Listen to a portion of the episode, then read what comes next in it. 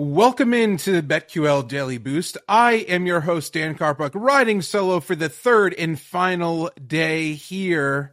Now, I have an awesome NFL odds boost for you for the third consecutive day. We already talked about Kyler Murray. We already talked about Justin Herbert. Now we're going to go talk about a running back. It's Jonathan Taylor over 1,400 and a half rushing yards and over 13 and a half rushing touchdowns. This is boosted to plus 170 at Bet Rivers. Now, last season, Jonathan Taylor had 1,811 rushing yards, led the NFL in that regard.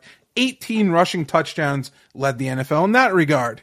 After simulating each one of his games 10,000 times, which we did, BetQL is projecting him to record 1,518.03 rushing yards.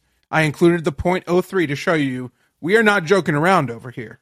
Our our uh, simulation model gets down to the decimal points. And 16.59 rushing touchdowns this season. So over 1,400 and a half, check. Over 13 and a half rushing touchdowns, check. Now, behind a dominant offensive line once again, Taylor now has Matt Ryan to throw the ball instead of Carson Wentz. That's going to help Taylor find more rushing lanes because opposing defenses won't be able to stack the box. They're going to have to account for Matt Ryan's ability to effectively move the ball downfield through the air. And you got to, you just got to look at last year's production and think, are there any reasons why he should regress? And there really aren't any. Yes, there's always injury concerns with everybody in the NFL. Anything could happen on any play. But this is a great value here at plus 170 at Bet Rivers, in my opinion. So you could get this there. You could also go to betql.com slash boost to check out all today's best odds boost. And you could follow me on Twitter at Daniel Karpuc, D A N I E L K A R P U C to get even more insight that I put out on a daily basis over there from BetQL. Now I want to get into a couple more of my favorite bets today. First, we're going to go with some week zero college football action. I've been talking about this the last couple days as well. So listen back to those episodes if, if you haven't yet. But I'm going to go with Hawaii plus eight here versus Vanderbilt. Now, this is a five star bet in BetQL's model here not only does BetQL project Hawaii to cover the plus eight, but they expect Hawaii to actually win this game by two and a half points. It's giving them a 56.83% chance to win this game outright. And guess what? BetQL has gone 102 and 63. That's 61.41% across all Vanderbilt bets all time. And Hawaii has gone 11 and 1 against the spread in their last 12 FBS openers. So last season, Vanderbilt went just 2 and 10 under first year head coach Clark Lea, who will return here. They repeatedly struggled, obviously, in the NCAA's top conference.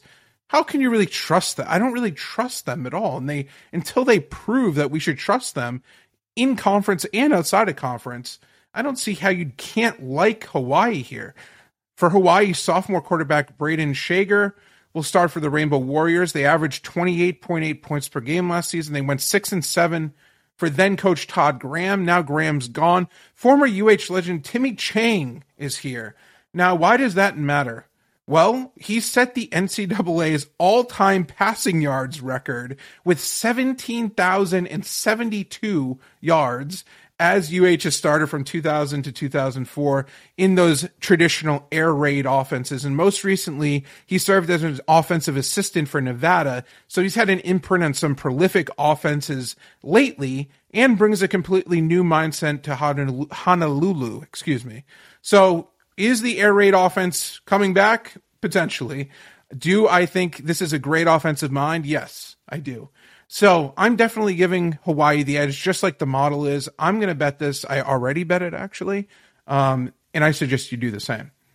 Next, hitting on a little bit of news here. Unfortunately, Chet Holmgren is going to miss the entire 2022-2023 NBA season due to a Lisfranc injury in his right foot. So, therefore, He sustained this actually while defending LeBron James in a weird play on a fast break in a pro am, unfortunately. So obviously the concerns about his durability that happened before the draft that were, you know, was a major talking point. Unfortunately, those came true and were validated here.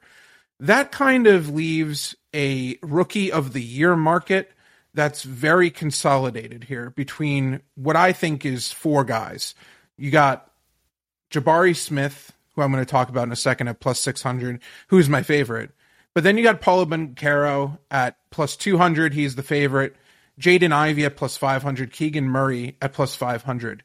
I like Jabari Smith for a number of reasons, but I do want to mention that based on the presumed usage that each of these guys is going to have, I think any one of them is worthy of a bet at this point.